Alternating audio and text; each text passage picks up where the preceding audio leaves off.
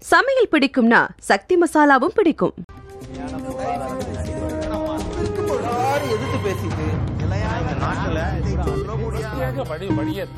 மக்கள் தங்களுடைய பங்களிப்பை அளிக்க வேண்டும். வணக்கம். நேர்பட பேசு நிகழ்ச்சியில் மீண்டும் உங்களை சந்திப்பதில் மிக்க மகிழ்ச்சி. அதானி குழுமங்கள் பங்குச்சந்தை முறைகேடுகளில் ஈடுபட்டதாக ஹிண்டன்பர்க் முதலீட்டு ஆராய்ச்சி நிறுவனம் அறிக்கை கொடுத்த ஜனவரி இருபத்தி நான்கில் வீசத் தொடங்கிய புயல் பங்குச்சந்தையில் மையம் கொண்டு அங்கு பாதிப்புகளை ஏற்படுத்தி பின் அரசியலுக்கு நகர்ந்து தற்போது நாடாளுமன்றத்தில் நிலை கொண்டுள்ளது. பட்ஜெட் கூட்டத்தொடரில் இன்று மதியம் வரை முடக்கங்களைத்தான் பார்த்து வந்தோம். மதியத்திற்கு பிறகுதான் குரல்கள் தெளிவாக கேட்கவே தொடங்கின. ஆளுங்கட்சியின் மீதும் பிரதமரின் மீதும் அதானியின் மீதும் விமர்சனங்கள் அடுக்கப்பட்டுள்ளன. இந்த பின்னணியில் நமது இன்றைய தலைப்பு அனலை எழுப்பும் அதானி விவகாரம் அவையை முடக்கும் எதிர்க்கட்சிகள் அமைதிகாக்கும் பிரதமர். தீர்வு என்ன என்பது. பங்கேற்போர் காங்கிரஸ் கட்சியைச் சேர்ந்த மக்களவை உறுப்பினர் திரு. மாணிக்கம் தாக்கூர் பட்டய கணக்காளர் திரு. ஜி. சேகர் மூத்த ஊடகவியலாளர் திரு. ஜென்ராம் அரசியல் விமர்சகர் திரு. சுமந்த் சி. ராமன் என நால்வர். நால்வருக்கும் வணக்கம். மாணிக்கம் தாக்கூர். ஒவ்வொரு முறையும் ஏதோ ஒன்றால் அவைகள் முடங்கச் செய்கின்றன. நாம் பார்த்துக் கொண்டே இருக்கிறோம். இம்முறை அதானி விவகாரம். இவ்வளவு எதிர்க்கட்சிகள் பிரதிபடுத்துவதற்கான நியாயமான காரணங்கள் என்னவென்பதை பட்டியலிடுங்கள். வணக்கம் புதிய தலைமுறை நேர்களுக்கு இன்றைய தினம் குடியரசுத் தலைவருடைய உரைக்கு நன்றி தெரிவிக்கின்ற தீர்மானம் இன்று விவாதத்திற்கு தொடங்கப்பட்டது. அந்த தீர்மானத்தில் பேசிய காங்கிரஸ் கட்சியினுடைய முன்னாள் தலைவரும் திரு ராகுல் காந்தி அவர்கள் அந்த தீர்மானத்தில் பேசினார் அந்த தீர்மானத்தில் அவர் தன்னுடைய பாரத் ஜோடோ அதாவது இந்திய ஒற்று பயணத்தில் பயணத்திலே என்னென்ன முக்கிய பிரச்சனைகளை பற்றி மக்கள் பேசினார்கள் அவரால் என்னென்ன கற்க முடிந்தது என்னென்ன பிரச்சனைகளை பற்றி நான் சந்தித்தேன் என்பதை பற்றி விவ- விவரமாக விளைவித்தார்.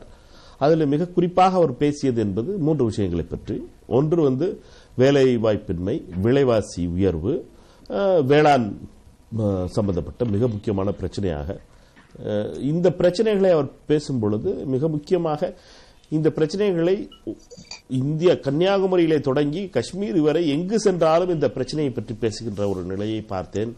அதாவது தின- ஒரு காமனாலிட்டி இருந்துச்சு அப்படிங்கிறதையும் எல்- அனைத்து இடங்களிலும் இதை பற்றி பேசிய பேசியவர்களும் இளைஞர்களும் பெண்களும் பிற்படுத்தப்பட்ட தாழ்த்தப்பட்ட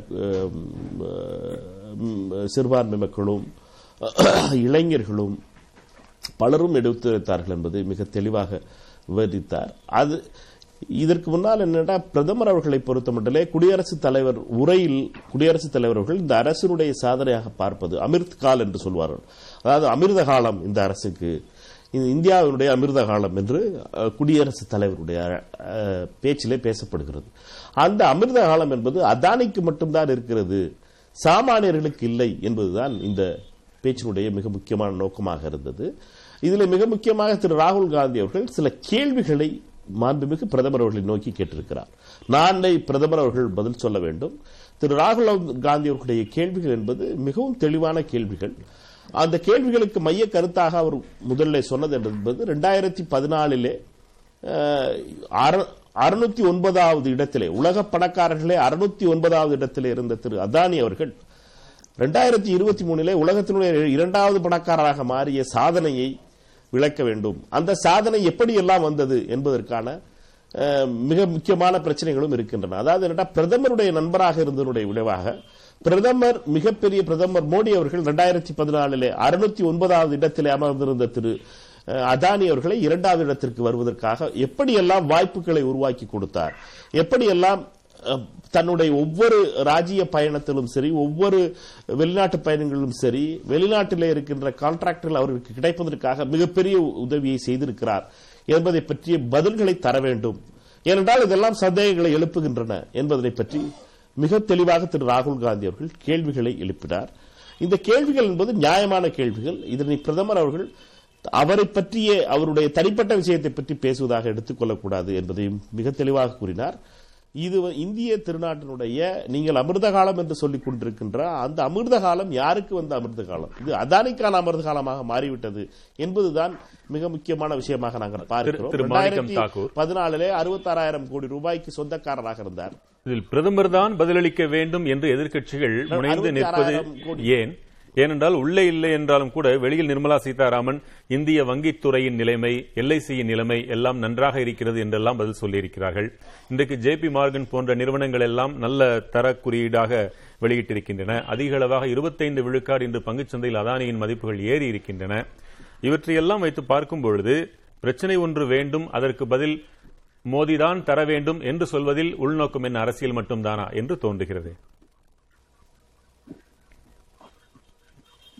எந்த உள்நோக்கமும் கொள்ள வேண்டியதில்லை. இதில் மிக முக்கியமானது இந்திய திருநாட்டினுடைய மொத்த செல்வ வளங்களையும் ஒரே ஒரு தொழில் நிறுவனத்திற்கு அள்ளி கொடுத்து கொண்டிருக்கிறாரோ அதுவும் அது குஜராத்திலே தொடங்கி இந்தியா முழுவதுமாக இப்பொழுது உலகம் முழுவதும் அவர் செல்கின்ற இடங்கள் எல்லாம் அவர்களுக்கு கா- அது இஸ்ரேலாக இருக்கட்டும் அது இலங்கையாக இருக்கட்டும் அல்லது அது பாக்கி அது பங்களாதேஷாக இருக்கட்டும் அல்லது ஆஸ்திரேலியாவாக இருக்கட்டும் எங்கு சென்றாலும் அதானிக்கு எப்படி கான்ட்ராக்ட் கிடைக்கிறது என்பதும் அதை கிடை கிடைப்பதற்காக எஸ்பிஐ போன்ற புது நிறுவனங்களுடைய எப்படி அவர்கள் க- கண்மூடித்தனமாக அவர்களுக்கு கடன் வழங்குகிறார்கள் என்பதை பற்றியும் கேள்வி எழுப்புவதற்குத்தானே பாராளுமன்றம்?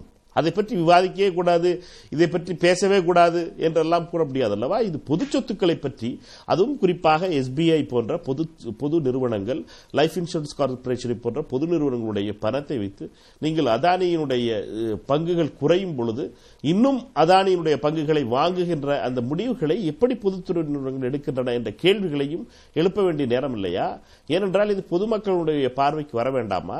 மக்களை பொறுத்த மட்டிலே இதை பற்றி தெரிந்து கொள்ள வேண்டாமா? எங்களை பொறுத்த மட்டிலே நாங்கள் இதே இந்தியாவிலே டாடா பிர்லாவிலே தொடங்கி பலரும் பல வகையில் டிவிஎஸ் என்று பல தொழில் நிறுவனங்கள் இருக்கின்றன. எழுபத்தி நூறு ஆண்டுகளாக தொழில் செய்கின்றவர்கள் பலரும் இருக்கிறார்கள். நாங்கள் தொழில் செய்பவர்களுக்கு எதிரானவர்கள் கிடையாது. எங்களை பொறுத்த மட்டுமே கிரானிக் கேபிட்டலிசம் என்று சொல்வார்களே அதே போல எட்டு ஆண்டுகளிலே அறுநூத்தி ஒன்பதாவது இடத்திலே உலக பணக்காரர்கள் இருந்தவரை இரண்டாவது இடத்திற்கு கொண்டு சென்ற அந்த வேகம் என்பது அதாவது அச்சேதீன் என்று சொன்னாரே மோடி அவர்கள் அந்த அச்சேதீன் வெறும் அதானிக்கு மட்டும் வந்திருக்கிறது. ஏழை பாளையலுக்கெல்லாம் வரவில்லையே. கன்னியாகுமரியில தொடங்கி காஷ்மீர் வரைக்கும் திரு ராகுல் காந்தி அவர்கள் நாலாயிரம் கிலோமீட்டர் நடக்கும் பொழுது பல பல பல லட்சம் பேர் வேலை இல்லை என்பதும். பல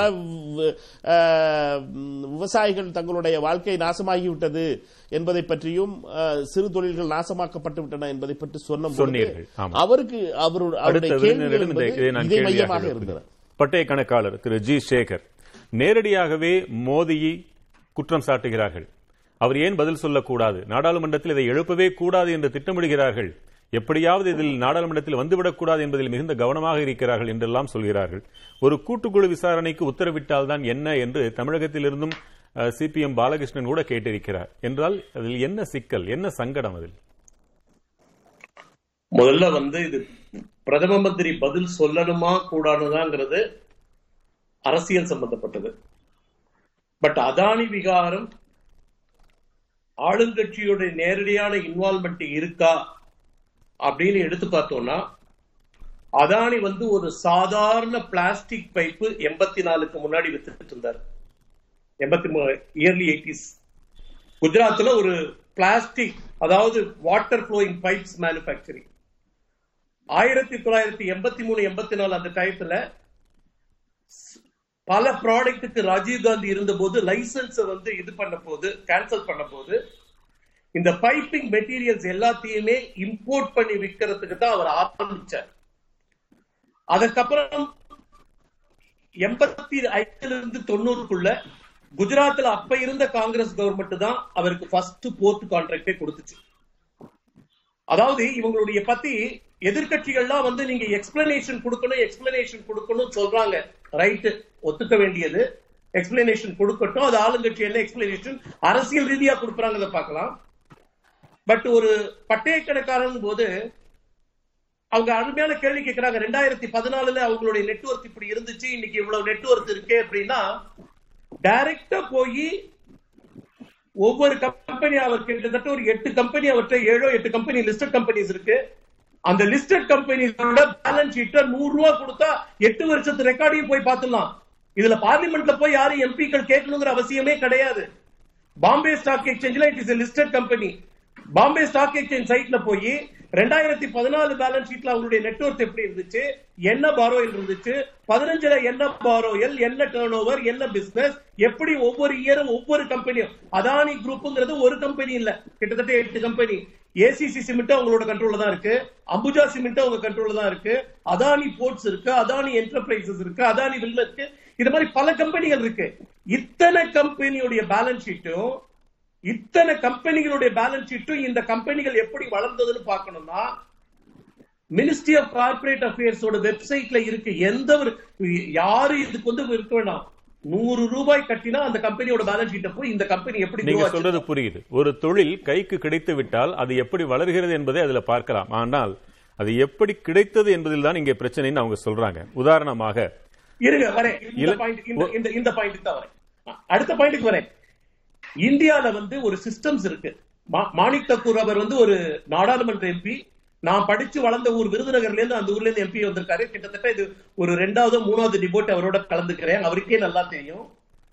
எந்த ஒரு கான்ட்ராக்ட் இந்திய அரசாங்கத்துல அது பப்ளிக் செக்டார் கம்பெனியோ இல்ல பப்ளிக் அரசாங்கம் நேரடியாக மறைமுகமா இன்வெஸ்ட் பண்ண கம்பெனியா இருந்தா சென்ட்ரல் விஜிலன்ஸ் கமிஷனோட ப்ராசஸிங் ரூல்ஸ் இருக்கு. தனிநபர் யாரும் சேர்ந்து இப்ப கொடுத்துட முடியாது. இன்னைக்கு ப- பழைய காலத்துல இந்த பேங்கிங் சிஸ்டம்லாம் போயிடுச்சு.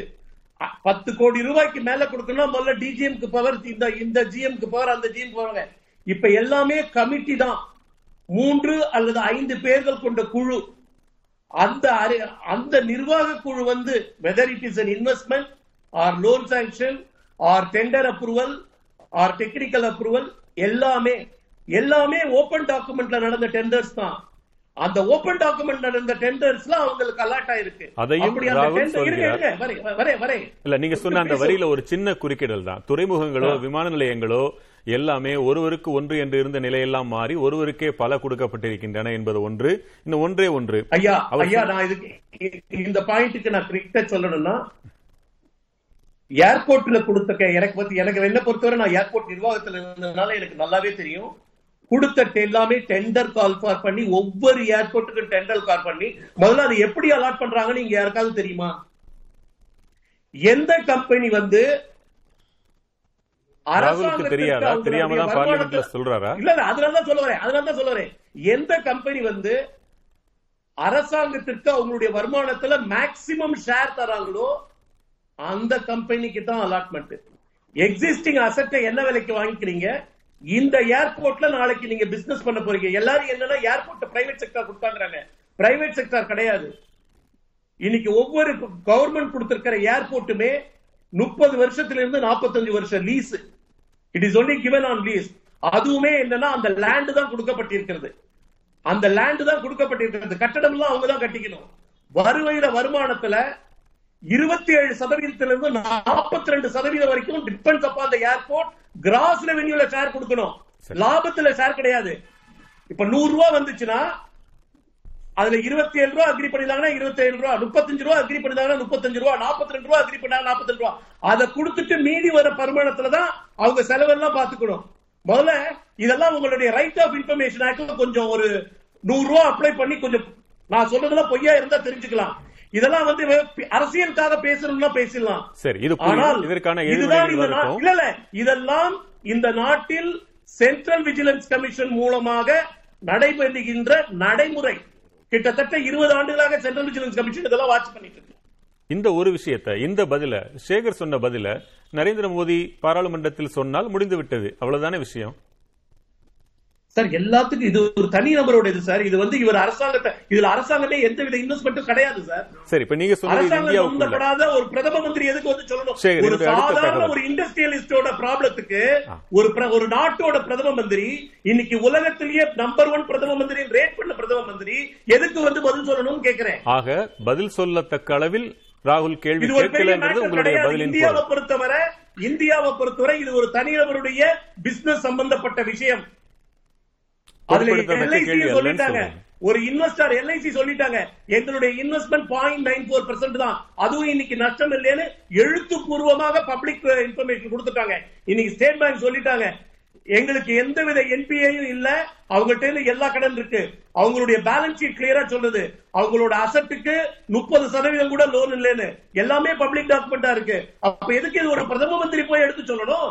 அதுவும் ஒரு நாட்டு அதுவும் உலகத்துல இரண்டாவது பெரிய பிரதம மந்திரின்னு எடுத்துக்கிட்டீங்கன்னா மக்கள் தொகையில அவ்வளவு பெரிய ஜனநாயக நாட்டோட பிரதம மந்திரி இந்த சாதாரண விஷயத்துக்குலாம் பதில் சொல்லணும்னு அது அவ்வளவு பவர்ஃபுல்லான ஒரு பிரதம மந்திரி தான். அவரால் தான் இந்த நிறுவனத்திற்கு வளர்ச்சி. Israel Australia Bangladesh. இல்ல இல்ல அவர் ராகுல் சொன்னதை நான் கோட் பண்றேன்.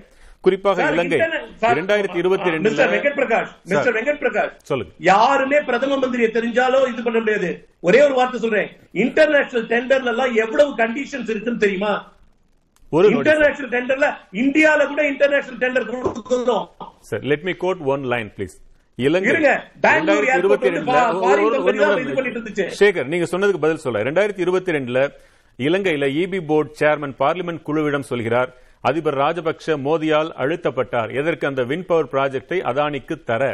இதுவா இந்தியாவின் வெளியுறவு கொள்கை?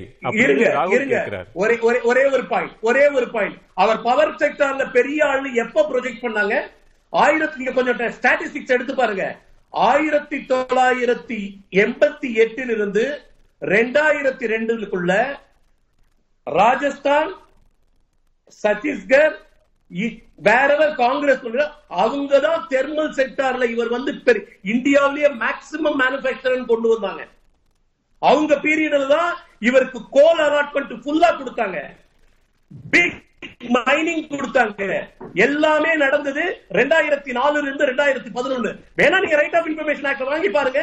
அவருக்கு பவர் செக்டார்ல வந்து இந்தியாவிலேயே maximum power producer in thermal power அப்படின்னு கொடுத்தது எந்த பீரியட்னு பாருங்க. திரு சேகர் புள்ளி விவரங்களை சொல்லியிருக்கிறீங்க. பொதுஜன பார்வை என்று ஒன்று இருக்கிறது. நீங்கள் சொன்ன புள்ளி விவர பார்வை ஒன்று இருக்கிறது. இரண்டிலும் நாம் நுழையத்தான் வேண்டும். பொது பார்வையில ஒரு டாடாவின் கிராஃப் எப்படி இருக்குது? இத்தனை நூறு ஆண்டு காலம் கண்ட டாடாவின் கிராஃப் எப்படி இருக்கிறது? அதற்கு பிறகு வந்த அம்பானிகளின் கிராஃப் எப்படி இருக்கிறது அதானியின் கிராஃப் எப்படி இருக்கிறது என்பதும் பார்க்கப்படும் மக்களாலுங்கிறது ஒரு நான் மீண்டும் உங்களிடம் வருகிறேன் திரு ஜென்ராம் இப்போ பொருட்படுத்தத்தக்க ஒரு கேள்வியை கூட ராகுல் கேட்கவில்லை என்பதாக சொல்கிறாரே எப்படி? இல்ல ராகுல் காந்தி கேட்ட எல்லா கேள்விகளும் முக்கியமான கேள்விகளாகத்தான் நான் நினைக்கிறேன். அவங்க அதெல்லாம் ஆர்டிஐலே தெரிஞ்சுக்கக்கூடிய பதில்கள்னு சொல்றாரு. ஆர்டிஐயே காங்கிரஸ் கட்சி கொண்டு வரலன்னா ஆர்டிஐ பத்தி நம்ம பேசிட்டு இருக்க முடியுமா? ஐக்கிய முற்போக்கு கூட்டணியினுடைய கொடை. அந்த அது அதுலயே கேட்கலாம் தான். ஆனா அனுபவமே இல்லாத நிறுவனங்களுக்கு நீங்க விமான உருவாக்கம் விமான நிலைய உருவாக்கம் பராமரிப்பு போன்ற பல்வேறு ஒப்பந்தங்களை கொடுக்குறீங்க. அவங்க பணம் கொடுக்கறாங்க லீஸுக்கு எடுக்கிறாங்க அப்படிங்கறதெல்லாம் ஓகே தான். ஆனா ஓரிரு விமான நிலையங்கள் ஒரு விமான நிலையம் அல்லது ஒரு நிறுவனத்துக்கு இரண்டு விமான நிலையங்கள்னு இருந்த மாதிரியான பழைய விதிகளை மாற்றி நீங்க கணக்கில்லாத விமான நிலையங்களை ஒரே நிறுவனத்துக்கு கொடுக்கிறது அப்படிங்கிற பாலிசி சேஞ்ச் இருக்குல்ல? கொள்கை மாற்றம். அதற்கு அதற்கு பின்னணியில் இருக்கக்கூடியது யாரு? நீங்க வந்து ரெண்டாயிரத்தி ரெண்டாயிரத்தி ஒன்னு ரெண்டாயிரம் ரெண்டாயிரத்தி ஒன்னுல நீங்க வந்து முதலமைச்சராக குஜராத்ல பொறுப்பேற்ற காலத்தில் இருந்து நீங்க ரெண்டாயிரத்தி பதிமூணுல பிரதமர் வேட்பாளராக முடிவாகி டெல்லிக்கு வரும் வரை உங்களுடைய அனைத்து விமான பயங்களும் பயணங்களும் அதானியினுடைய விமானங்கள்ல அப்படிங்கிற உண்மையையும் அவங்க பேசிட்டு இருக்கிறாங்க. மற்ற கட்சிகள் பேசுறாங்க. அதற்கு பிறகும் கூட பல்வேறு வெளிநாட்டு பயணங்கள்ல மாணிக்கம் தாக்கூர் தெளிவாக சொன்னாரு. ராகுல் காந்தி பேசியதை. பல்வேறு வெளிநாட்டு பயணங்களின் போது உங்களோடு பல பயணங்களுக்கு அவர் உங்களோட சேர்ந்து வந்திருக்காரு. சேர்ந்து திரும்பி வந்திருக்கீங்க. வேறு சில பயணங்கள்ல நீங்க முதல்ல போறீங்க. அவர் பின்னால வந்து ஜாயின் பண்ணிக்கிறாரு. இப்படியெல்லாம் எத்தனை பயணங்கள் இருந்தன? நீங்க போயிட்டு வந்த நாடுகள்ல இருந்து எத்தனை நாடுகள்ல இருந்து அவருக்கு வந்து ஒப்பந்தங்கள் கிடைத்தன? அப்படின்னு எல்லாம் பார்க்கும்போது அந்த அனைத்தும் வந்து அவர் பவர் செக்டார்ல பெரிய ஆள்னு காங்கிரஸ் மாநிலங்கள்ல ப்ராஜெக்ட் பண்ணி வந்திருக்காங்கன்னு வச்சுக்கோங்க. ஒரு நீதிபதி இரண்டு வாதிகளோட பயணிக்கிறார். ஒரு பிரதமர் ஒரு தொழிலதிபரோடு நாட்டை வளர்ப்பதற்கு உடன் நிற்கும் ஒரு தொழிலதிபரோடு பயணித்தால் தான் என்ன எல்லா பிரதமர்களும் எல்லா தொழிலதிபர்களோடையும் பயணிக்கத்தானே. செஞ்சிருக்காங்க. ஆனா நீங்க ஒரே ஒருவர் ஒருவருக்கு மட்டுமே சில நாடுகள்ல இருந்து சில ப்ராஜெக்ட் வாங்கி கொடுத்திருக்கீங்களே நீங்க போயிட்டு வந்த உடனே அதற்கான எஃபெக்ட் வருது. ஆஸ்திரேலியா போனதுக்கப்புறம் நூறு கோடி ரூபாய் கடன் கொடுக்குறாங்க ஸ்டேட் பேங்க் ஆஃப் இந்தியா அப்படிங்கிற இஷ்யூ வருது.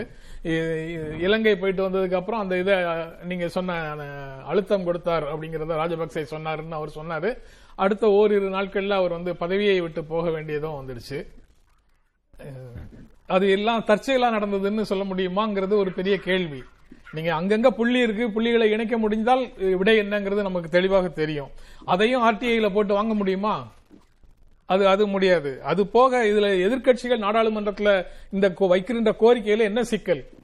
நீங்க இந்த நாட்டோடு தொடர்புடைய ஒரு நிறுவனம் சர்வதேச அளவில் சிக்கல்களுக்கு உள்ளாகி இருக்குது. அவங்க வந்து வை- அவ- அவர் மேல அந்த நிறுவனத்தின் மேல வைக்கக்கூடிய குற்றச்சாட்டு ரொம்ப தீவிரமானது. அவங்க வந்து பங்குச்சந்தையை மேனிப்புலேட் பண்ணியிருக்கிறாங்க. ஸ்டாக் மேனிப்புலேஷன் அப்படிங்கிற குற்றச்சாட்டை சொல்றாங்க. அக்கவுண்டிங் ஃப்ராடுங்கிற குற்றச்சாட்டை சொல்றாங்க. பெருநிறுவனங்களின் வரலாற்றில் மிகப்பெரிய மோசடி இது அப்படின்னு சொல்றாங்க. அப்படி இருக்கும்போது அதுல இன்வெஸ்ட் பண்ணுன சாதாரண இன்வெஸ்டர்ஸுக்கும் ஒரு கவலையும் சந்தேகமும் அச்சமும் வருவது இயல்பானது. அது போக எல்ஐசியும் ஸ்டேட் பேங்க் ஆஃப் இந்தியாவும் எல்ஐசி இன்வெஸ்ட் பண்ணிருக்கு ஸ்டேட் பேங்க் ஆஃப் இந்தியா கடன் கொடுத்திருக்குது. சாதாரணமாக ஊடகங்கள்ல வரக்கூடிய செய்திகள் அது எல்லாமே கற்பனையில எழுதின செய்திகளாக இருக்க முடியாது. ஏன்னா அதே அதிகாரத்துக்கு நெருக்கமான அதிகாரத்துக்கு நெருக்கமான ஒரு நிறுவனம் அது. கற்பனையில நீங்களும் நானும் அவங்கள பற்றி ஒரு கதையை போட்டு நீங்க சொல்றீங்க ஆனால் நடப்பு நிலவரங்கள் என்ன காட்டுது? அவங்களுடைய ஃபாலோ ஆன் அந்த எஃபிஓ எஃபிஓ கிட்டத்தட்ட இருபதாயிரம் கோடி அவங்க வித்ட்ரா பண்ணிட்டாங்க. ரெண்டாயிரத்தி இருபத்தி நான்குக்குள் கட்ட வேண்டிய கடனில் ஒரு போதையான ஆயிரம் மில்லியன் அமெரிக்க டாலர்களை முன்கூட்டியே செலுத்துவது என்று பலவற்றாலும் இருபத்தைந்து விழுக்காடு பங்கு மதிப்பு இன்றைக்கு உயரத்தான் செஞ்சிருக்குது. இத்தனைக்கும் மேலாக செபி இருக்கிறது ரிசர்வ் வங்கி இருக்கிறது. இவற்றையெல்லாம் நாங்கள் நம்பவில்லை என்று சொல்லிவிட்டு தானே நீங்கள் அடுத்த இடத்துக்கு போயிருக்கணும். காங்கிரஸ். அதாவது செபி ஏற்கனவே அவங்களுடைய Adani குழுமத்தில் FPI FPI foreign portfolio investment தான். அதை பற்றி ஏற்கனவே செபி வந்து ஒரு விசாரணையை தனி வழக்காக uh, விசாரிச்சிட்டு இருக்கு அது போக இந்த விஷயங்கள்லாம் um, இன்றைய சூழல்ல இங்கு ஒழுங்குபடுத்தக்கூடிய ஆணையங்களாக இருந்தாலும் சரி அமைப்புகளாக இருந்தாலும் சரி ஊடகங்களாக இருந்தாலும் சரி to some extent separation of பவர்ஸுக்குள்ள நீதித்துறையோட அரசு காட்டுகின்ற மோதல் போக்காக இருந்தாலும் சரி விஜிலன்ஸ் கமிஷன் இன்ஃபர்மேஷன் கமிஷன் எல்லா- நிறுவனங்களும். தேர்தல் ஆணையம் உட்பட எல்லா நிறுவனங்களும் ஒரு விதமான அழுத்தங்களுக்கு உட்படுத்தப்பட்டே வைத்திருக்கப்படுகின்றன அப்படிங்கிறது ரொம்ப தெளிவாக தெரியுது தொடர்ந்து இந்த ஒரு ஐந்து ஆண்டுகளாக ஒரு நான்கைந்து ஆண்டுகளாக தொடர்ந்து நடக்கக்கூடிய நிகழ்வுகளை பார்த்துட்டு இருக்கிறவங்களால எளிதாக இந்த முடிவுக்கு வர முடியும். அப்படி இருக்கும்போது எல்லா நிறுவனங்களும் சொல்கின்றன கமிட்டி போட்டு தான் முடிவு பண்றோம். தனியாக யாரும் ஒரு பர்டிகுலர் எம்டி வந்து முடிச்ச முடிவு பண்ணிட முடியாது அப்படின்னு திரு சேகர் சொல்றதெல்லாம் புரிந்து கொள்ள முடியுது. எல்லா கமிட்டியிலும் சொன்னதை கேட்கும் என்றால் அதுக்கு வந்து தனியாக சொல்ல வேண்டியதில்லை. வி- வீழ்ந்தே கிடந்திருக்க வேண்டும் இதனுடைய பங்குகள் அப்படி அல்ல. ஹர்ஷத் மேத்தா காலத்திற்கு அப்புறம் முதலீட்டாளர்களை காப்பாற்ற வேண்டும் என்று மிக வலுவான அமைப்பாக செபி உருவாக்கப்பட்டு எப்படி விழும் ஒவ்வொரு நாளும் முன்- கொண்டிருக்கிறது. முன்னூறு கோடியோ அறுநூறு கோடியோ அந்த- ஏதோ ஒரு அமௌண்ட் வந்து உடனே தான் பங்குகள் விழுந்த உடனே தான் வந்து எல்ஐசி மீண்டும் வந்து அங்க கொண்டு போய் ஆங்கர் இன்வெஸ்ட்மெண்ட் அது. ஆல்ரெடி சொல்லப்பட்டது. கை தூக்கி விடுது.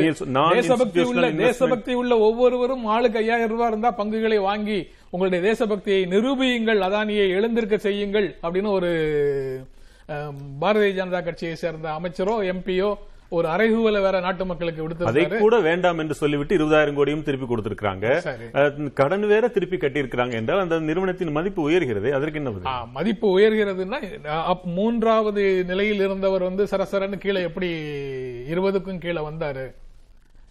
அப்புறம் திரும்ப அதுல இருந்து கொஞ்சம் எழுந்திருக்குது அப்படிங்கறத அப்படி ஒரு தோற்றத்தை உருவாக்குகிறார்கள். எல்லாம் டூ ஜி போல தானே ஒரு உத்தேச கணக்கீடு என்ற அடிப்படையில் தானே ஏறுவதும் இறங்குவதும் இழப்பு என்பதை டூ எல்லாம் ஜில டூ ஜில ஊடகங்களும் அரசியல்வாதிகளும் டூ ஜியை எப்படி கையாண்டார்கள்?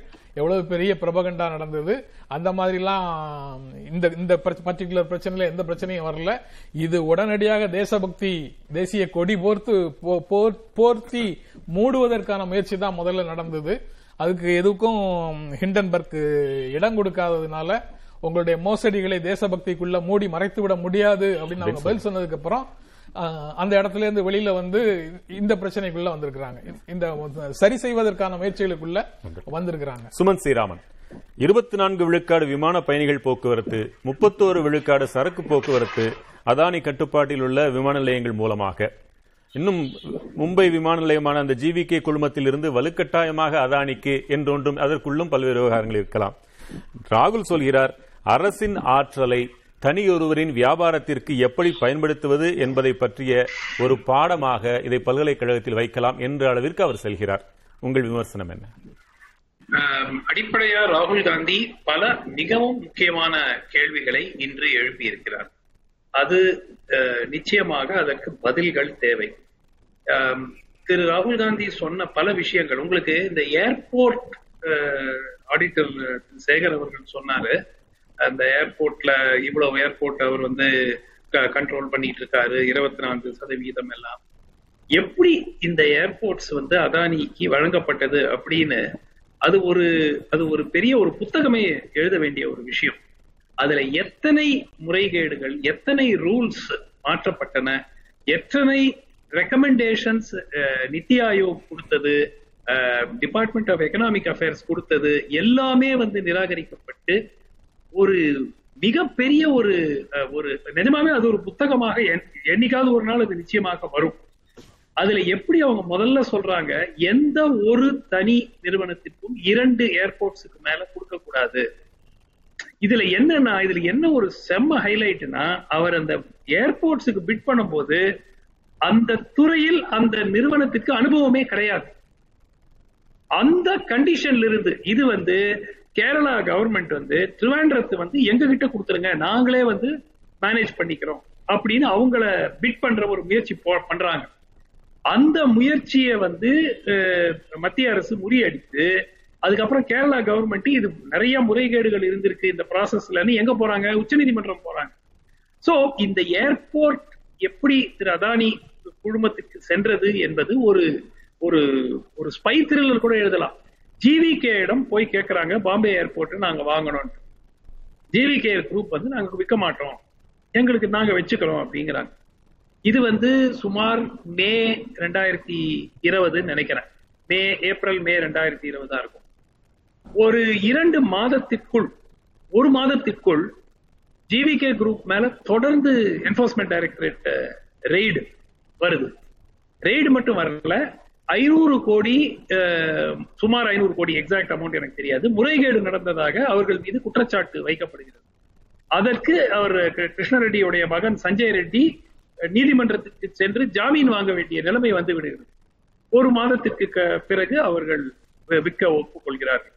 சோ இதனாலதான் ரேடியோ வந்துச்சுன்னு எப்படி உங்களுக்கு தெரியும்? இதெல்லாம் வந்து நம்ம பேசிக்கிட்டே இருக்கலாங்க. But look there are too many issues here to cover up நான் ஒன்னே ஒண்ணு கேட்குறேன் இந்த நான்கு அமைப்புகள் நிறுவனங்கள் இந்த ஃபண்ட்ஸ் வந்து நான்குமே மொரிஷியஸ் நாட்டில் ரெஜிஸ்டர் ஆன ஃபண்ட்ஸ் அந்த எல்ஆர்ஆ கேபிட்டல் அல்புலா இன்வெஸ்ட்மெண்ட் ஏபிஎம்எஸ் அப்படின்னு நாலு கிரெஸ்டா அப்படின்னு நான்கு கம்பெனிஸ் இந்த நான்கு ஃபண்ட்ஸ் வந்து அதுல ரெண்டு வந்து ஒரே அட்ரஸ்ல மொரிஷியஸ்ல இன்னொன்னு அதே தெருல இன்னொரு அட்ரஸ் நாலாவது கம்பெனியும் மொரிஷஸ்ல தொண்ணூத்தி ஏழு தொண்ணூறுக்கும் தொண்ணூத்தி ஐந்துக்கும் அதிகமான சதவிகிதம் அவங்க கிட்ட இருக்கிற எல்லா பணத்தையும் அவங்க அதானி குழுமத்துல முதலீடு செய்திருக்காங்க. ஆனால் இவங்க யாருன்னு யாருக்குமே தெரியாது. அவர்கள் முதலாளிகள் யார் அந்த நிறுவனங்கள் என்ன செய்கின்றன அவங்களுடைய பிசினஸ் ஆபரேஷன் என்ன? சி ஒரு விஷயம் வந்து இந்த காங்கிரஸ் இன்று வந்து இண்டன்பர்க் ரிப்போர்ட் காங்கிரஸுக்கு இதெல்லாம் தெரியாமல் இல்லைங்க. காங்கிரஸுக்கும் நன்றாக தெரிந்திருக்கு. திடீர்னு இண்டன்பர்க் சொன்னப்புறம் தான் காங்கிரஸுக்கு தெரியும்னு கிடையாது. பவுவா மைத்ரா திரிணாமுல் காங்கிரஸ் பாராளுமன்ற உறுப்பினர் ஓர ஒன்றரை ஆண்டுகளுக்கு முன்பே வந்து செபிக்கு எழுதியிருக்கிறாங்க.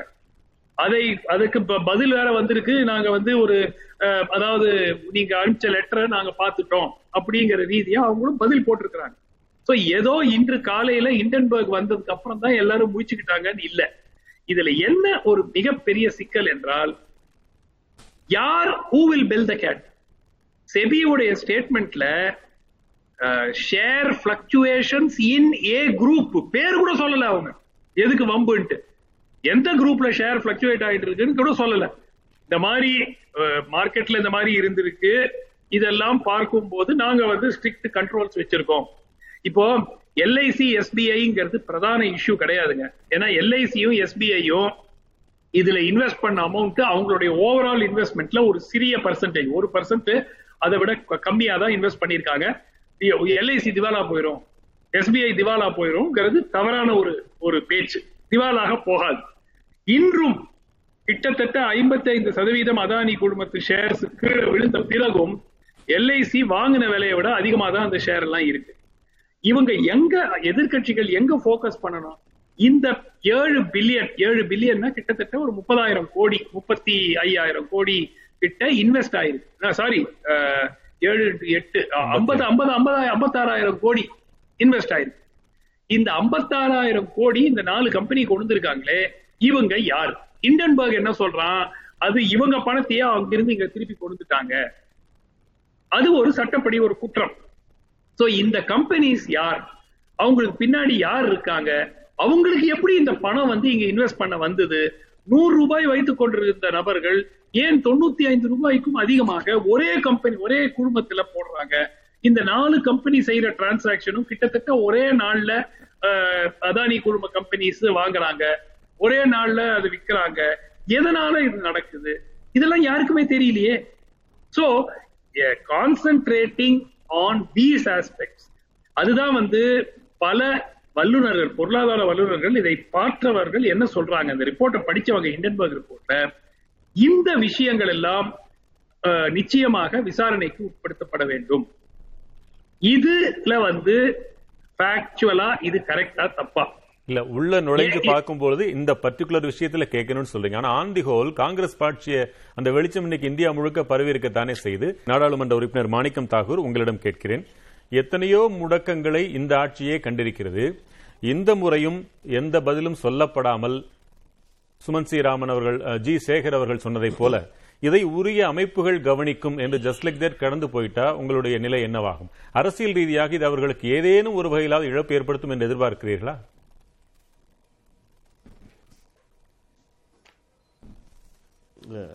இல்லை இதில் என்ன ரொம்ப கொடுமையான விஷயம் என்னன்னுட்டுனா எங்களுடைய பட்டய கணக்காளர் அண்ணன் சேகர். போன்றவர்கள் சொல்ற அந்த பார்வைங்கிறது ரொம்ப ரொம்ப பயங்கரமா தெரியுது ஜனநாயகத்திற்கு. அதாவது பிரதமரை கேள்வி கேட்கக்கூடாது. பிரதமர் இந்திய உலகத்திலே இரண்டாவது பெரிய நாட்டினுடைய பிரதமர். அவருக்கு கேள்வி கேள்வி கேட்கக்கூடாது. யாரு கேள்வி கேட்கக்கூடாது? இந்த எம்பிக்களும் கேள்வி கேட்கக்கூடாது. அப்புறம் யார் தான் கேள்வி கேட்பா? அவர் பதில் சொல்லும். அளவிற்கு முக்கியத்துவம் வாய்ந்ததல்ல பதில் சொல்ல மாட்டோம். இதில் இல்ல நான் என்ன சொல்றேன்னா ரொம்ப முக்கியமானது என்னடா இந்த பார்வை ஏதாவது என்னடா இந்த பார்வை இருக்கு பார்த்தீங்களா இது வந்து மிக மிக ஆத- ஆபத்தானது ஜனநாயகத்தில். என்னன்னா ஜனநாயகம் என்பது மக்களாட்சி என்பதனுடைய மிக முக்கியமானது. நேருவை கேள்வி கேட்கிறதுக்கு அனைவருக்கும் அதிகாரம் இருந்தது. இந்திரா காந்தியை கேள்வி கேட்டார்கள். சாஸ்திரியை கேள்வி கேட்டார்கள். முராஜியை தே- கேள்வி கேட்டார்கள். ராஜீவ் காந்தியை கேள்வி கேட்டார்கள். மன்மோ டாக்டர் ராவை கேள்வி கேட்டார்கள். விபி சிங்கை கேள்வி கேட்டார்கள். அனைவரையும் கேள்வி கேட்கணும். கேள்வி கேட்கலன்னா அது பேர் ஜனநாயகமே கிடையவே கிடையாது. கேள்வி கேட்பதுதான் மிக முக்கியமானது. அதாவது நீங்க பத்திரிகையாளர்களும் கேட்க வேண்டும் சட்ட நாடாளுமன்றத்திலும் கேட்க வேண்டும். பதில் சொல்ல வேண்டியது பிரதமராக இருக்கிற பொறுமை. பெரு பொறுப்பு மற்ற துறையில் இருப்ப அமைச்சர்களுடைய பொறுப்பு. கேள்வியை கேட்கக்கூடாது என்பது மிக மிக ஆபத்தானது. இது ஆர்எஸ்எஸ்னுடைய ஆர்எஸ்எஸ் சிந்தனையின் அடிப்படையில் உருவான இந்த இந்த சிந்தனை என்பது என்னுடைய கருத்து. ஒன்று. ரெண்டாவது எல்லாத்தையும் ஒரு நூறு ரூபா போட்டோம்னா ஆர்டிஓல ஆர்டிஎல்ல கேட்டுக்கலாமே அப்படின்னு சொல்றாரு சார். ரொம்ப அதாவது ரெண்டுனா ரொம்ப கேஷுவலா சொல்லிடக்கூடாது. நம்ம என்னன்னா ஆர்டி வந்து நூறுரூவா கட்டிட்டா வந்துடும் அப்படிங்கிறது. என்னன்னா ஒரு ஒரு ஒரு அறுநூத்தி ஒன்பதாவது இடத்துல இருந்த ஒரு கம்பெனி ஒரு பு- உலக அளவில் அறுநூத்தி ஒன்பதாவது இடத்துல இருந்தவங்க இன்னைக்கு ரெண்டாவது இடத்துக்கு வந்திருக்காங்க எட்டு வருஷத்தில். அச்சேதன் யாருக்கு வந்துச்சுங்கிறது தான் கேள்வி. ரெண்டாவது இடத்துக்கு வரும்போது அந்த பிரதம இந்த பிரதமராக இருக்கும்போது முதலமைச்சராக இருக்கும் பொழுதும் சரி பிரதமராக இருக்கும் போதும் சரி அவர் கொடுத்திருக்கின்ற இந்த முக்கியத்துவங்களை கேள்வி எங்கே கேட்காம கேள்வி கேட்க வேண்டிய இடத்துல தானே கேள்வி கேட்கிறோம். நாடாளுமன்றத்தில் அதுவும் எட்டு வருடமா கேட்கல. எட்டு வருடமா இதெல்லாம் நடந்துகிட்டு இருக்கு அதெல்லாம் நடந்துகிட்டு இருக்குன்னு பேசியிருக்கோம். இப்ப அவர்களுடைய ஷேர் அவருடைய ஷேர் வேல்யூ ஒன்பது லட்சம் கோடி கீழே விழுந்து ரெண்டாயிரத்துல இருந்து பதினேழாவது இடத்துக்கு வந்து எஸ்பிஐயும் லைஃப் இன்சூரன்ஸ் கார்பரேஷனோட பணமும் திருப்பி அதே மார்க்கெட்ல ஸ்டெபிலைஸ் பண்றதுக்காக அவங்க பண்- திருப்பி இன்வெஸ்ட் பண்ண போது தான் இந்த கேள்விகள்லாம் வருது. ஜனநாயக ஜனநாயக நாடு இந்தியா வந்து ஒரு லட்டின் அமெரிக்க நாடு போ- போலவோ அல்லது ரஷ்யா போலவோ இருக்க முடியாது. இங்க வந்து என்னன்னா ஒரு கேபிட்டலிஸ்ட் ஒரு ஒரு கம்பெனியை வந்து அல்லது சில கம்பெனிகளை மட்டும் நம்பி அந்த கம்பெனிகளுக்கு அர- அரசியலில் இருப்பவர்கள் அதிகாரத்தில் இருப்பவர்கள் முழுமையாக அதோடு நின்றார்கள் என்றால் இந்தியாவிற்கு மிகப்பெரிய ஆபத்து காத்திருக்கிறது. அதாவது ஒவ்வொரு துறையிலும் இந்தியாவுடைய வளர்ச்சி வர வேண்டும் என்றால் நிதித்துறையாக இருக்கட்டும் எந்த ஒரு ஏர்போர்ட் துறையை பொறுத்த வரைக்கும் டாக்டர் நல்லா சொன்னாங்க. அதுல ஒரே ஒரு விஷயம் அண்ணன் அவர் சேகர் அண்ணன் சொல்லும் போது சொன்னாரு இங்க இருக்கவங்களுக்கு யாருக்குமா தெரியுமான்னு? ஒன்பது வருஷமா கன்சல்டேட்டிவ் கமிட்டியில் ஏர்போர்ட் சிவில் ஏவியேஷன் கமிட்டில நான் இருக்கிறேன். போன அஞ்சு வருஷமா இருக்கும்போது சரி இந்த இந்த நாலு வருஷமும் சரி. இந்த ஏர்போர்ட் விஷயத்துல எந்த இடத்துல ஃப்ராட் நடக்குங்கிற என்னால சொல்ல முடியும். யூசர் ஃப்ரீ பிக்சேஷன் வேற எதுலயுமே ஃப்ராட் நடக்கல. ஆறு ஏர்போர்ட் கொடுக்கறோம்னா முன்னூத்தம்பது ரூபாய்க்கு எங்களுக்கு நான் எங்களால யூசர் ஃபீ ஃபிக்ஸ் பண்ணி கொடுக்கணும்னு கொடு அதானி கோட் பண்ணுது. கர்நா- கேரளாவுடைய அரசாங்கம் அதாவது கேரளா அரசாங்கத்துடைய கம்பெனி திருவாண்டரத்தில் இருக்க திருவாண்டரம் ஏர்போர்ட் லிமிடெட் வந்து நானூத்தி ஐம்பது ரூபாய்க்கு கேட்குது மூணு மாசம் முன்னூத்தம்பது ரூபாய்க்கு கொடுத்து கோட் வாங்கினதுக்கு அப்புறம் இப்ப பெங்களூர்ல பெங்களூரோட ஏர்போர்ட்டோட யூசர் ஃபீ எவ்வளவு தெரியுமா? அறுநூத்தம்பது ரூபா. ரிவைஸ் பண்ணி கொடுங்க. என்னால் நடத்த முடியாது. ரிவைஸ் பண்ணி கொடுங்கங்கிறாங்க. முன்னூத்தம்பது ரூபாய்க்கு வாங்கினதை அறுநூத்தம்பது ரூபாய்க்கு நீங்க ரிவைஸ் பண்ணி கொடுங்கன்னா யாருக்குமே சத்தம் இல்லாம ரிவைஸ் பண்ணி கொடுத்துறாங்க இதுதான் ஃப்ராடுங்கிறது இதுதான் ஊழல்ங்கிறது. இதுதான் எப்படி உங்களுக்கு நீங்க கையில கொடுக்க போறீங்க ஒரு பொருளை வாங்கும் போது ரெண்டு மூணு பேர் கம்பீட் பண்றாங்க. அதுல நாங்க லோவஸ்டா கோட் பண்ணிருக்கோம் நாங்க கொடுத்துட்டோம்னு சொல்றீங்க. திருப்பி எங்களால் நடத்த முடியாதுன்னு அவங்க அபிஷியல்கிட்ட கேட்கும்போது திருப்பி நீங்க ரிவைஸ் பண்ணி முன்னூத்தம்பது ரூபா முன்னூத்தம்பது ரூபாய்க்கு வாங்கின யூசர் ஃபீ அறுநூத்தம்பது ரூபாய்க்கு இப்போ பெங்களூர் ஏர்போர்ட்ல இப்ப என்ன பண்ண போறீங்க? இந்த ஒற்றை உதாரணம். இதற்கு பதில் என்ன சேகர்? எப்படியெல்லாம் இந்த அரசாங்கம் அதானிக்கு அதானிக்கு எப்படியெல்லாம் இந்த அரசாங்கம் கொடுத்திருக்கிறது என்பது கேள்வி கேட்கப்பட வேண்டும். தயவு செய்து சேகர் அவர்களே கேள்வி கேட்கணும். கேள்வி கேட்காம என்னைய கேள்வி கேட்கணும். எந்த முதலமைச்சரை தமிழக முதலமைச்சரை கேள்வி கேட்கணும். யாரா இருந்தாலும் கேள்வி கேட்கணும். அதில் கேள்வி கேட்காமல் மட்டும் நம்ம இருந்தோம் என்றால் மாணிக்கம் தாக்கூர் ஒரு ஜனநாயகம் திரு சேகர் நீங்க பட்டை கணக்காளராக பேசுறேன்னு சொன்னீங்க. நான் ஒரு குடிமகனாகவே கேட்கிறேன். இந்த கேள்விக்கு இதுதான் பதில். அல்லது செபி பார்க்கும் அந்த நிறுவனங்கள் கவனிக்கும் ரிசர்வ் வங்கி பார்த்துக் கொள்ளும் என்று கூட சொல்லிவிடலாம். ஆனால் அந்த பதிலை கூட சொல்லாததன் விளைவு நாடாளுமன்றங்கள் முடக்கம் என்பது சாதாரணமான விஷயமா? எவ்வளவோ அலுவல்கள் நடந்திருக்கலாம். பிரதமர் ஒற்றை வரி சொல்லிவிட்டு சென்றால் கூட இன்றைக்கு இந்த பிரச்சனை இருக்காதே. என்ன பதில்? சார் கடந்த ஒரு முப்பது இருபத்தைந்து ஆண்டுகளாக நாடாளுமன்றங்கள் இதற்கு மாத்திரம் இல்ல சோமனி காரியங்களுக்காக முடக்கப்பட்டிருக்கு. இலங்கை தமிழர் விவகாரத்துல நாடாளுமன்றம் முடக்கப்பட்டிருக்கு. அப்படி ஒவ்வொரு விஷயமா சொல்லிட்டு வரலாம். இப்ப அவர் சொன்னாரு அவர் சிவில் ஏவியேஷன் கன்சல்டேட்டிவ் கமிட்டில இருக்கேன்னாரு ஒன்பது ஆண்டுகளா இருக்கேன்னாரு. வரவேற்கத்தக்க ஒன்று. அப்ப அத்தனை ஏர்போர்ட் கொடுத்ததும் அவருக்கு தானே ஃபுல் ரிப்போர்ட் இருக்கும்? அப்ப இத்தனை நாளா அவங்க என்ன பண்ணாங்க? இது தப்பு நடந்துச்சுன்னா இன்னைக்கு கேட்கிற கேள்வி அன்னைக்கு இத்தனை நாளா ஏன் கேட்கல நல்ல இவங்களுக்கு தெரியாம இதுக்கு பதில் வாங்கி கன்சல்டேட்டிவ் கமிட்டிக்கு தெரியாம எந்த ஒரு பார்லிமெண்டரி டிசிஷன்ஸ் எடுக்க முடியாதே. ஏர்போர்ட் அத்தாரிட்டி ஆஃப் இந்தியாவோ யாருமே எடுக்க முடியாதே. இல்ல தவறு என்று இவங்களோட போனதற்கு சமமாகிவிடும் ஒரே ஒரு நடி. மாணிக்கம் இவங்களோட கமிட்டி ரிப்போர்ட் என்னாச்சு? அந்த கமிட்டியோட ரிப்போர்ட் என்னாச்சு? இந்த மாதிரி ஒரு தவறு நடந்திருக்கு. இது மாதிரி report எக்ஸிகியூட்டிவ்? டிசிஷன்ஸ் இல்ல இல்ல இல்ல. சேகர் அவர்களை. கமிட்டியோட ரிப்போர்ட் என்னாச்சு? என்னன்னா கன்சல்டேட்டிவ் கமிட்டிங்கிறது யாரு? சேர்மன் இல்ல கேளுங்க. நீங்க கேளுங்க. சேகர் அவர்களே சார் கேளுங்க. கமிட்டி தானே சார் டிசைட் பண்ணுது முழு- சேர்மன் வந்து மீட்டிங். நடத்துறதுக்கு தானே? சொல்றேன். சேர்மன் வந்து மீட்டிங் நடத்துறதுக்கு தானே? கமிட்டி என்ன டிசைட் பண்ணுது. கமிட்டி எப்படி சேகர் பண்ணிச்சு? அவர்- பதில் சொல்றேங்கிறாரு. கேட்கலாம். கேட்- சொல்லுங்க மாணிக் தாக்கூர். கேள்வி கேட்டீங்களா?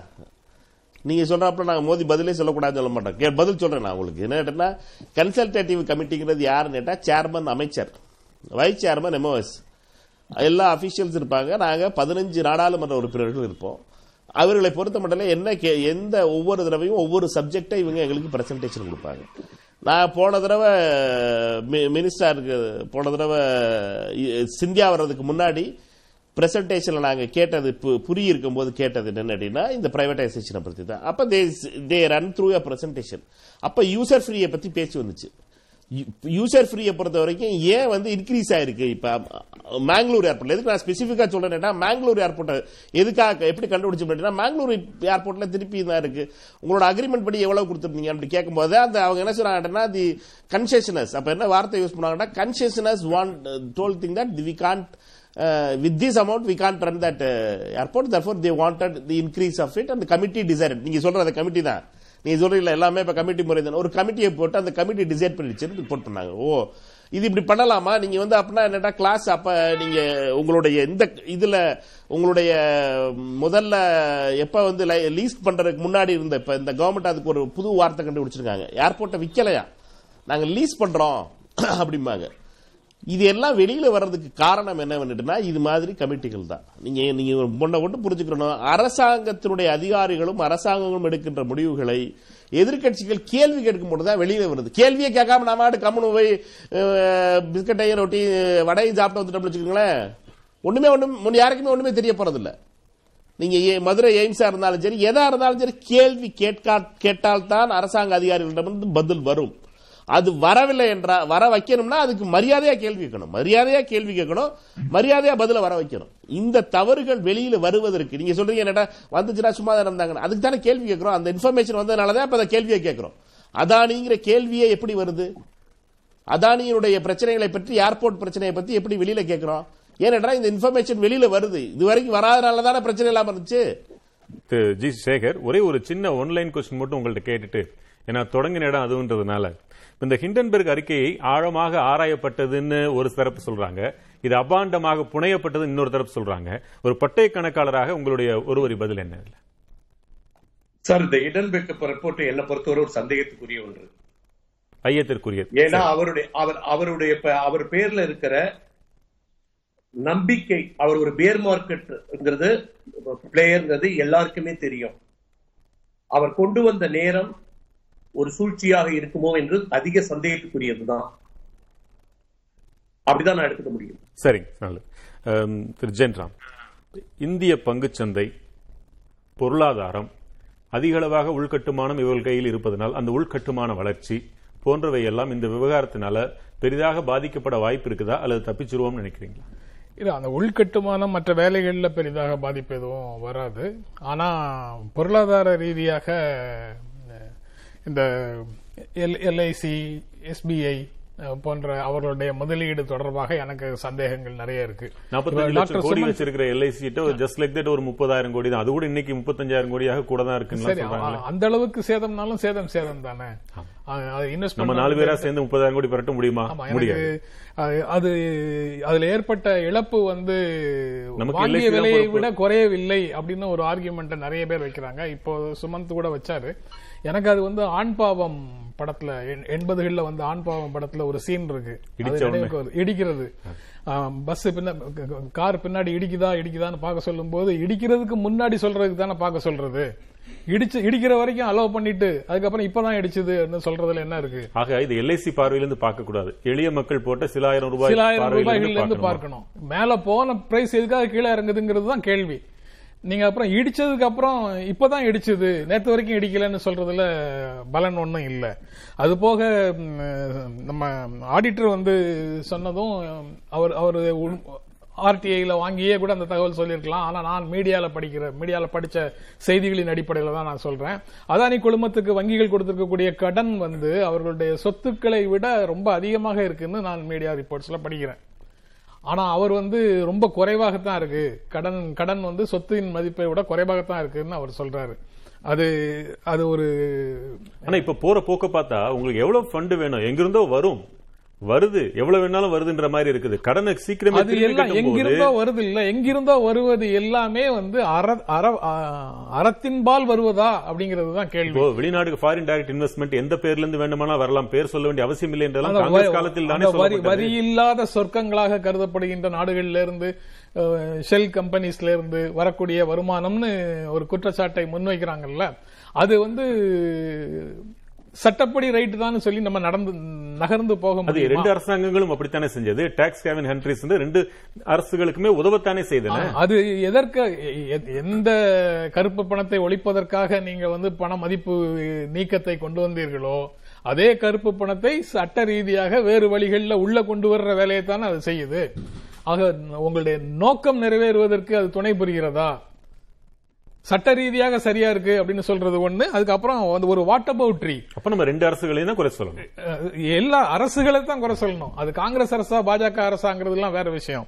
ஆனா இந்த வாட்டர் பவுட்ரி இருக்குல்ல இருபத்தஞ்சு வருஷமா இப்படிதான் நடக்குது. நாடாளுமன்றம் முடங்காம தான் இருக்கு முடங்கிட்டு தான் இருக்கு. ஒழுங்கு ஒழுங்கா விவாதங்களே நடக்கிறது இல்ல. இப்ப என்ன கெட்டு போச்சு? இப்ப முடங்கினா மட்டும் என்ன கெட்டு போச்சு? அன்னைக்கு முடங்கலையான்னா அன்னைக்கு பாஜக முடக்கியது இன்று வந்து ஒரு நியாயமான ஜேபிசிங்கிற கோரிக்கையை முன்வைக்கிறாங்க. டூ ஜிக்கு பிஜேபி இதே மாதிரி ஒரு கோரிக்கையை முன் வச்சாங்க. முடங்கியது. அன்றைக்கு நடந்ததெல்லாம் இன்றைக்கும் நடக்கும் அப்படின்னு சொல்றது இது. முன்னால நடக்கலையா? அவங்க செய்யலையா? இவங்க செய்யலையான்னு கேட்கறத மாதிரி அதுவும் ஒரு அரசியல் களம் வந்து நேர்மையற்று போவதற்கு இது துணை போகிறது. இந்த வாட்டர் போட்ரி வந்து துணை போகிறது. அதுவும் வந்து கவலை தரக்கூடிய ஒரு அம்சமாக இருக்கு. ஆக ஒரு நிறுவனம் பிரச்சனை இன்னும் முடிஞ்சிடலன்ற மாதிரி தான் இருக்குது. ஒரு ஹிண்டன்பர்க் சொல்றாங்க அப்படின்னா இன்னொரு ஜேபி மார்கன் வேற மாதிரி சொல்றாங்க. இன்னும் பல்வேறு விஷயங்கள் அப்படிலாம் ஒன்றும் நெருக்கடி எல்லாம் இல்லை நாங்கள் பார்த்த வரையில் இந்த நிறுவனங்கள் ஸ்டெடியாக வலிமையோடு தான் இருக்கின்றன. சொல்றாங்க. ஆனா அதானி குழுமம்ங்கிறது மிகப்பெரிய ஒரு குழுமம். அதுல ஏராளமான அமைப்புகள் சேர்ந்தது நிறுவனங்கள் சேர்ந்தது. மிகப்பெரிய நிறுவனம். ஆனா அவங்களுடைய ஆடிட்டர்ஸ பத்தி ஒரு ரிப்போர்ட் மீடியாக்குள்ள வருது இல்ல அவங்க வந்து ரொம்ப அனுபவம் இல்லாத புதிய இளைய இளைஞர்கள். அவர்கள் வைத்திருக்கிற ஆடிட்டர்ஸ் அந்த குற்றச்சாட்டு இருக்கு. இன்னொரு புறம் உலகளவில் மிகப்பெரிய ஆடிட்டிங் கம்பெனி இரண்டாவது மூன்றாவது இடத்தில் இருக்கக்கூடியவர்களையும் அவர்கள் தான் வைத்திருக்கிறாங்க. அப்படின்ற ஒரு புள்ளிவரும் இருக்குது. சரி. ஆக இது எல்லாமே வழக்கு வழக்கு என்று ஒன்றாக மாறி இன்னைக்கு உச்சநீதிமன்றம் கூட அந்த பொதுநல வழக்கு கூட ஏற்றுக்கொண்டிருப்பதாக நாம் செய்திகள்ல பார்க்கிறோம். ஆமா, உச்சநீதிமன்றம் ஏற்றுக்கொள்ளலாம் அவங்க வந்து பொதுநல வழக்கை ஏற்றுக்கொள்ளலாம். நாடாளுமன்றத்துல வந்து ஒரு நாடாளுமன்ற கூட்டுக்குழு விசாரணை அப்படிங்கிறது இன்னும் கொஞ்சம் தெளிவாக உண்மைகள் வெளிவருவதற்கு துணை நிற்கும். அல்லது அவங்க கேட்கிற மாதிரி ஒரு சு- உச்சநீதிமன்ற நீதிபதி உச்சநீதிமன்றத்தினுடைய கண்காணிப்பில் இருக்கக்கூடிய ஒரு குழு விசாரிக்க வேண்டும் அப்படிங்கறதும் ஒரு முக்கியமான கோரிக்கை. கோரிக்கையாக இருக்கும். திரு. சார் வெங்கட் அதாவது நம்ம வந்து நிறைய விஷயங்களை கவர் பண்றோம். ஆனால் அடிப்படை குற்றச்சாட்டு அடிப்படை குற்றச்சாட்டு என்ன? தாங்கள் ஷெல் கம்பெனி மூலமாக தங்கள் பணத்தையே வைத்துக்கொண்டு தங்களுடைய பங்குகளை வாங்கி அதன் காரணமாக அந்த பங்குகளுடைய விலை மிகவும் உயர்ந்து அந்த பங்குகளை வங்கிகளிடம் அடமானம் வைத்து கடன் பெற்றிருக்கிறார்கள். இதுதான் அடிப்படை குற்றச்சாட்டு. நம்ம மத்ததெல்லாம் அதான் நீ எப்படி பணக்காரரானாரு ஆனாரு? மோடியோட பிளேன்ல போனாரு. சட்ட ரீதியாக இந்த குற்றச்சாட்டுகள் தான் வந்து விசாரணைக்கு உட்படுத்தப்பட வேண்டும். சோ எனக்கு என்னன்னா இ- இவை ஷெல் கம்பெனிஸ் தானா? இவை இவை மூலமாக உள்ள வந்த முதலீடு அதானியுடைய முதலீடு தானா? அப்படிங்கறது மட்டும் நமக்கு தெரிந்தா மத்தது எல்லாமே வந்து it is it is less relevant ஏன்னா அதுவும் காங்கிரஸ் கேட்கறதுக்குள்ள. அடக்கம் தானே சுமன் ஸ்ரீராமன் அதெல்லாம் விசாரிக்க வேண்டாம்னா காங்கிரஸ் சொல்லுவாங்க. விசாரிக்க வேண்டாம் இல்ல வெங்கட் பட் இதுதான் ஃபண்டமெண்டல். அதாவது இந்த சார்ஜ் சரி என்று நிரூபிக்கப்பட்டால் மற்றவை எல்லாமே வந்து it will automatically follow but இந்த சார்ஜ் தான் இன்வெஸ்டிகேட் பண்றதுக்கு யாரும் இல்ல செபி. வந்து. நாங்க ரொம்ப ஸ்ட்ராங்கா கண்ட்ரோல் பண்றோம் எங்களுக்கு எல்லாம் தெரியும் அப்படின்னு ஒரு ஸ்டேட்மெண்ட் கொடுக்குறாங்களே தவிர இந்த கம்பெனி மூலம் முதலீடான பணம் யாருடைய பணம் ஏன்னா இதுல இன்னொரு கொடுமை என்னன்னா அந்த கம்பெனியினுடைய டைரக்டர்ஸாக பெயர்கள் கொடுக்கப்பட்டவர்கள் பெரும்பாலானோர் யார் அவர்கள் எங்கே இருக்கிறார்கள் என்று யாராலையும் கண்டுபிடிக்க முடியல ஹிண்டன்பர்காலையும் கண்டுபிடிக்க முடியல இந்த மாதிரி நபர்கள் இருக்கிறார்களா? அவர்கள் எங்க இருக்கிறார்கள்? அவர்களை கான்டாக்ட் பண்ணவே யாராலையும் முடியல. சோ இது வந்து இந்த சார்ஜ் தான் the heart of this whole issue is this. நாளைக்கு நாளைக்கு நீங்க எல்ஐசி ஓபி சாரி எல்ஐசி பங்குகள் வாங்குனாங்கன்னா ரெண்டாயிரம் ரூபாயில வாங்க வேண்டிய பங்குகளை இல்லாட்டி ஆயிரம் ரூபாய்க்கு வாங்கியிருப்பாங்க. சோ பொதுமக்களுக்கு அது ஒரு பெனிஃபிட் ஆயிருக்கும். அந்த ஆயிரங்கிறது எப்படி ரெண்டாயிரம் ஆச்சு? முதலீடு மாரிஷியஸ்ல இருந்து வந்து அவங்க பங்குகளை வாங்கி அந்த விலையை ஏத்தி 55,000 கோடி விட்டாங்க குற்றச்சாட்டு. ஆமா ஆமா. ரைட் நேரம் கடந்துட்டோம். நால்வரின் பங்களிப்புக்கும் மிக்க நன்றி. மற்றொரு நேர்பட பேச நிகழ்ச்சியில் மீண்டும் சந்திக்கலாம். வணக்கம். எதிர்த்து பேசிட்டு மக்கள் தங்களுடைய பங்களிப்பை அளிக்க வேண்டும். சமையல் பிடிக்கும்னா சக்தி மசாலாவும் பிடிக்கும்.